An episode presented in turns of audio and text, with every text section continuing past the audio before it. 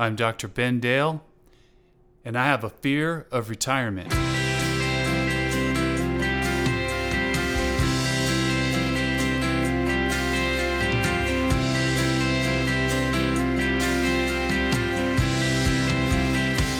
Well, welcome into episode four. Hope you've enjoyed the first three episodes. We've talked about the journey to retirement, entering retirement, trying to come up with a daily routine, and then being a lifelong learner, really, is what we talked about in episode three, is always trying to learn new things. You know, I, I always thought of a lifelong learner as someone who reads a lot. Um, that's not necessarily the case. I think a lifelong learner is someone who's fundamentally curious and wants to learn new and interesting things. People do all kinds of interesting things, and and uh, I hope to find some of them and interview them uh, for our show. But um, you know, for me, it was cooking and doing things around the house and uh, doing uh, home improvement projects. I talked about pouring concrete, and, and I want to learn about cars. In this episode, I, I want to talk about rebranding. You know, when you when you enter that productive, what I called in the first episode, the productive phase of your life, that that time, age 28 and, until retirement, success is largely built uh, uh, on your ability to create a brand for yourself. And you know, during my quote unquote productive period of my life, I did that. You know, I worked hard on building a brand.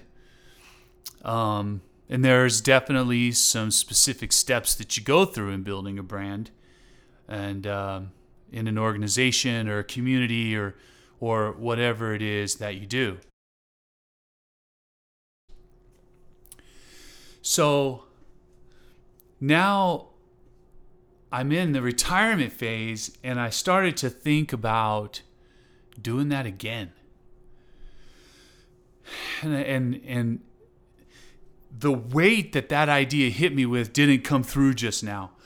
So let me try to recreate that. I you know, I talked about seeing how my father handled retirement, how my mother handled retirement, and they just they just treated the retirement phase like, all right, I'm done. I'm done with everything. I'm done. I don't. I'm done with life. Um, I treated this period of my life like I was entering my productive years. Forget, forget about, forget my age. Forget about the period I just went through. Uh, whether that was productive or not. Let's look at this as day one, ground zero. I'm 28 years old. The cool part about it is when I was 28 years old, I had a bachelor's degree and no experience. Now I have a doctorate and all kinds of experience. So, wouldn't it, doesn't it seem reasonable that if I treated this like a period, oh, it's one of my dogs. If I treated this like a period in my life where I'm just starting my productive years, and can I just do again what I just did? So that was what, uh, 26 years. 26 years of my life, I worked 18 hour days. I built this brand. I had a uh, successful career. And now that's over. This is day one. And I literally said to myself, forget that forget those 26 years. That's done. That's a chapter of your life. Put it, it's like a book on a shelf. Stop stop thinking about it, stop dwelling on it, stop trying to see how you can parlay what you did into something now. Forget it. Exit out. Zero it out. Zero out the ledger and just say, what if I know I'm not 28 years old, so I'm not going to be that campy, all right? But let's say this was day one and that somehow, some way in the cosmos, this was supposed to be the beginning of my productive years. How do you do that? Well, you know, when you're first starting out, you take entry level jobs. You take the jobs that you're qualified for. And they're not necessarily the top of the career field, but they're entry level, and you take them and you work hard and you prove yourself, and you know you gradually build on that. Um, I was an educator, and the colonel keeps telling me go substitute teach. I can't do that. So I do have some uh, biases isn't the right word, but you get the idea. I do have some things I'm just like I'm not going to do that. I'm not going to go substitute teach substitute teachers are the most noble people in the education world because they they get treated horribly uh, by the kids and they're not even considered staff as much as teachers and and classified support staff and coaches you know they're just these temp people that come on and bail you out when you need see that's the part we forget they substitute teachers bail you out uh, when somebody when a when a uh, full time teacher can't come in. Substitute teacher's there for you. Nonetheless, it's an awful job, and I'm not going to do it. So forget about that. But how? But but do I want to build a brand in education? That's not necessarily what I have to do. I mean, no one says that I have to go back to the same thing. So then you get that question, you know, when you go into retirement, you get this question if you could do anything you wanted to do, what would you do? Well, that's that's an American question, frankly. Uh, we're we're the land of dreams and oftentimes unrealistic dreams. Because if I could do anything I wanted to do, I would be a world-renowned country rock star that toured around and had the Rolling Stones open for me. All right, that's not going to happen.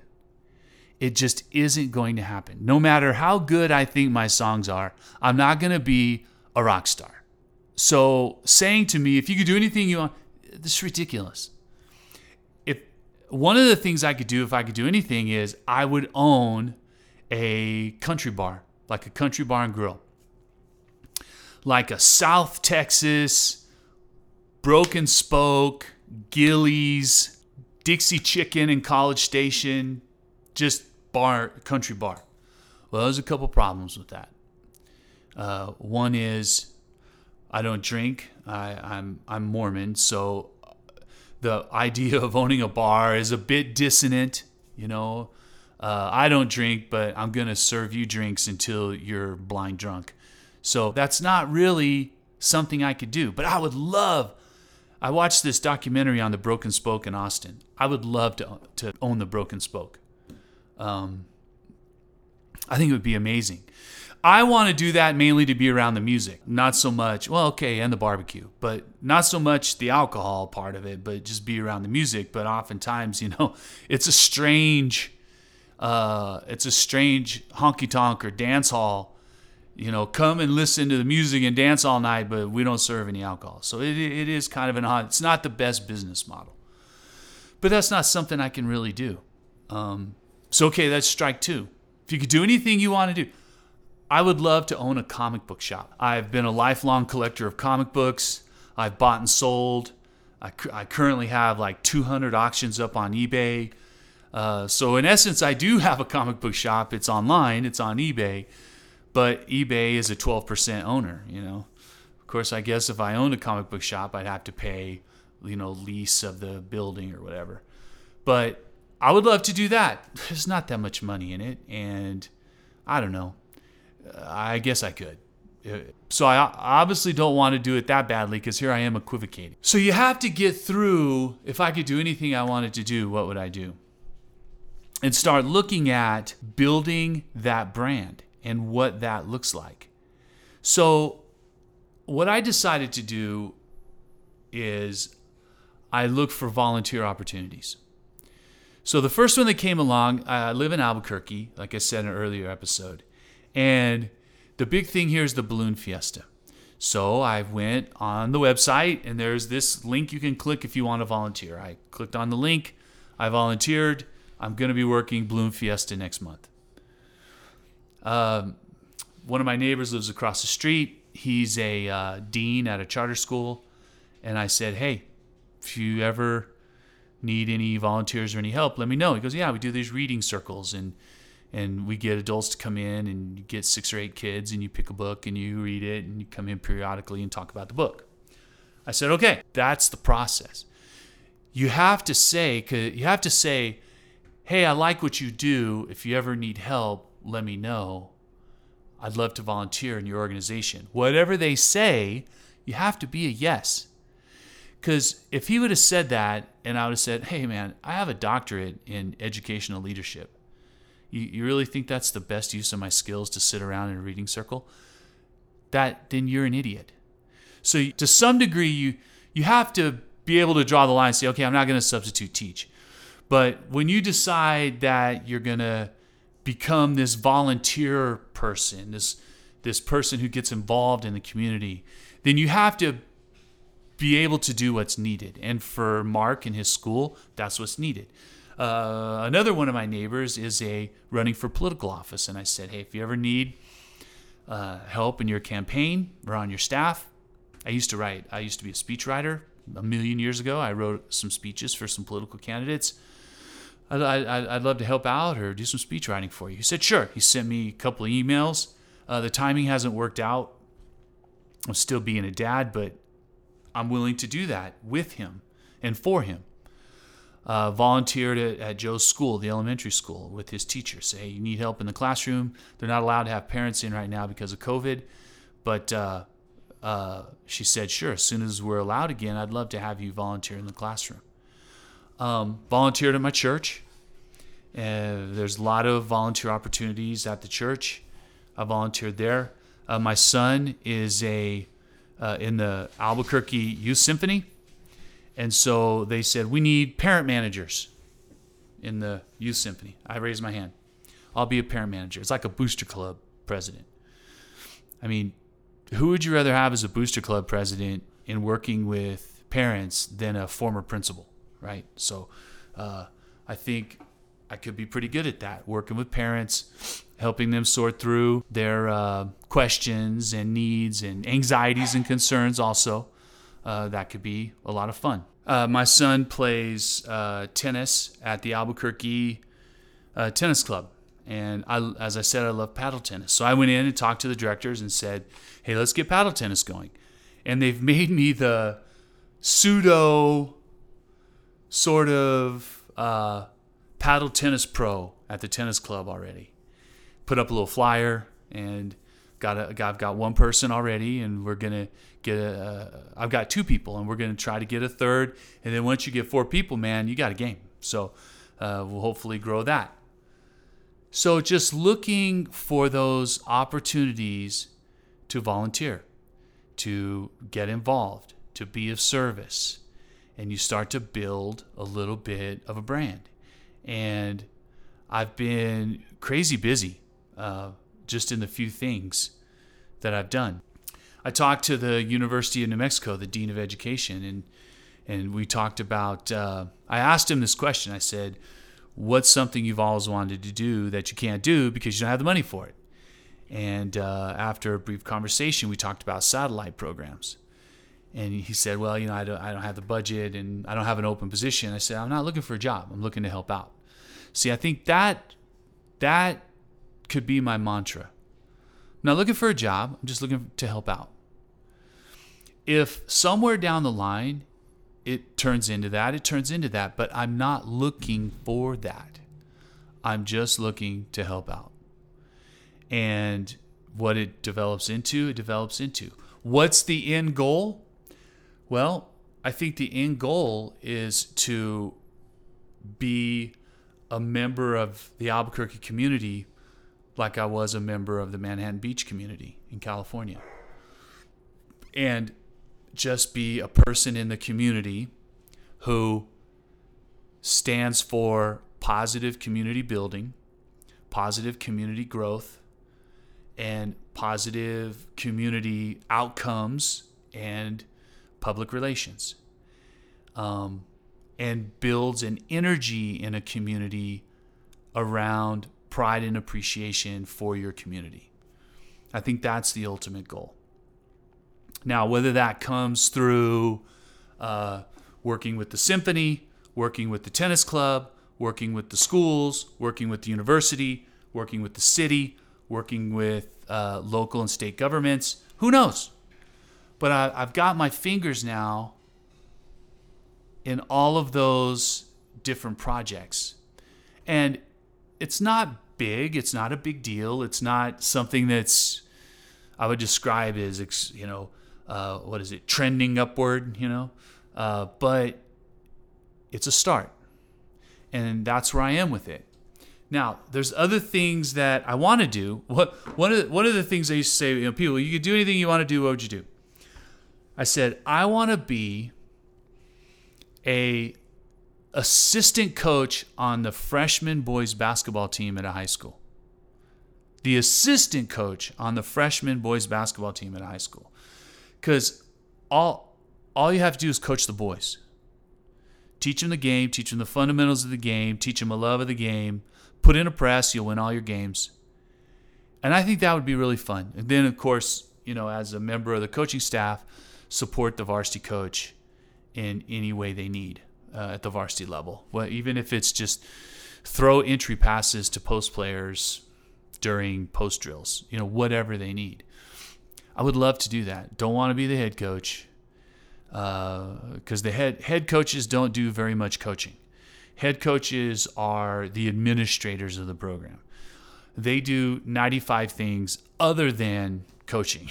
So I think being an assistant coach would be really fun. And the freshman is a really important position because you really get them, you know, cemented solidly in the program. And I could do that anywhere. I could do that here in Albuquerque, but I've also let uh, Coach Neil know back at Mira Costa High School that if I ever do, if we ever do move back to South Bay, I'd love to be a coach on his staff and help out any way that he needs. He's a phenomenal coach, and I'd love to learn from him and also help him out any way that he needs it. About four or five years ago, I did some work with the Chinese America uh, Cultural Exchange, and I did some work in education, going over to many places in China Beijing, Shanghai, Jinan, Hunan, and uh, doing teacher training. That was really fun, and I'd love to do that again. Uh, that's pretty much shut down right now for a myriad of reasons. Uh, but it'll open up again, and I have good contacts there, and and and I could go and do that. Um, I taught at Long Beach State. I was a professor there. I was a lecturer at Long Beach State, and I taught courses in admin credentialing. I taught in their master's program. I taught one class in the doctoral program as well, and uh, but mainly I taught in the admin credentialing program. That was the where most of my work was located, and I taught the courses in curriculum and instructional leadership. And I could do that, you know, here with UNM also if the opportunity ever came up. Uh, I would love to uh, work with schools in another country. I'd love to work building and developing schools in Mexico or, or, or anywhere that's needed. I had a friend who was doing uh, work with emerging schools in India and having a great time. Um, I don't know. I like the food in Mexico a lot better. It's like not even close. But um, other than that, just going and helping somebody build schools, I think that would be uh, really a lot of fun.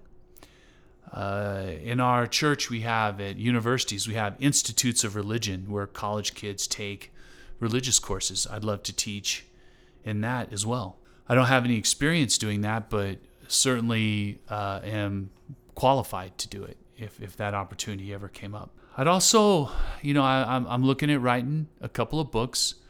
I'm writing one book about the crazy stories that happened on my LDS mission. Uh, when I tell the stories, everybody's response is always the same. You should write a book. Those are insane stories.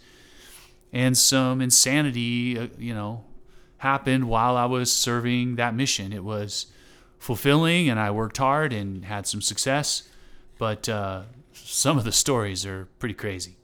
So I'm writing a book about that. I started a book on the principalship. Think that I had an interesting approach to uh, running a school, and I'd like to put some of those ideas down. And there's crazy stories there too. I don't know if I can tell them, but uh, over the course of being an administrator for oof, 18 years, uh, some nutty stories, and even stories from when I was teaching and coaching. But write a book about that experience. And uh, I, I have a passion for family history. So I'd like to do some work there also, looking at uh, my heritage. Uh, on my dad's side, the Dale family goes all the way back to Jamestown. Uh, there was a Joshua Dale in Jamestown in 1624. I think he was the, we think he was the nephew of Sir Thomas Dale, who was the famous Dale in Jamestown. We think he was his nephew. And then on my mother's side, there's a rich uh, Mormon pioneer history there. And then uh, through the Terry line, which is my mother's mother's mother's mother, so it's a, a four generation maternal line. We get back to a family called the Parshales or the Parshals, who uh, were they're uh, entrenched in the royal family, and so there's uh, if you go back far enough in that line, you get back to Alfred the Great and Rollo the Viking, and uh, it gets all pretty fascinating on that side of my family. So I'd love to look into that more. Go to travel to some sites. Um, my family on my mother's side, the Rogersons, which is my grandmother's, my mom, my maternal grandmother's maiden name, they settled Monticello, Utah. They were one of the five families. Uh, John Rogerson and Sarah Jane Perkins were one of the couples of the five couples that Brigham Young sent to Monticello, Utah to settle that area. So I've been through there three, four times taking Katie back and forth to school. And this last time I said, you know what? I'm going to find their house. Because their house was the first school and it was the first uh, LDS place of worship. Uh, they had the early sacrament meetings were in the Rogerson home. So I go to go to Monticello, and there's actually a museum. So I go to the museum, and they have a, a an old city, like a a recreation, a model. It's, it's like a tabletop model. It's probably 10 feet by 10 feet, covered with glass, and it's got little recreations of what the houses look like and they have a and they're numbered and then they have a legend. And i looked on the legend and number 28 was the john e. Rogerson and sarah s.j perkins home. Now sarah jane was the uh, county commissioner for a lot of years. She's the county record keeper tax collector uh, and was uh, a delegate to the state uh, republican party forever. Uh, so, you know, they were a prominent family. There was number 28, John E. Rogerson's John E. Rogerson and S.J. Perkins home. So I said to the curator of the museum, "Where is this home in town now?" She goes, "Oh, if you read there on the at the bottom in the footnote, uh, the home was sold by the family, whoever that. I thought I was part of the family. The home was sold by the family in 1987 to the city, and now the county jail is located where the home was. I went over, took a picture of where the county jail is, and that was it. But you know, there's some irony there. Uh, you know, all the all the outlaws that have been in our family, and we sold it, and they built a jail where the old home was. So, but there's a lot of great stories there about uh, great great grandpa Rogerson and great great grandma Perkins, and uh, some fantastic stories not for this podcast, but just I have a passion for that as well, is what I'm saying. So there's things I can do, and I'm starting to do them. And it is a different mindset because your mindset before is I have this job, I have this career, it entails these types of skills, this type of knowledge, this types of credentials, this type of training, and then now I get up in the morning and I just go do it in this phase of building a brand, building a productive brand, we'll call it, right? In, in this phase of building a productive brand, it is very different because you may not just go to that one thing. Uh, there are a lot of people who retire and go by the broken spoke and and they do that as a second career. There's plenty of people that do that. That's not what I'm doing. I'm looking at all of these different things that I like to do not any one of them is a thing or a big thing, but they're just a lot of things, and saying, okay, well, let's get involved. Let's do that. Let's work on that project. Let's work on that thing. Let's get involved over here. And that's the phase I'm at right now in building a productive brand in your retirement years. I'm Dr. Ben Dale, and I have a fear of retirement.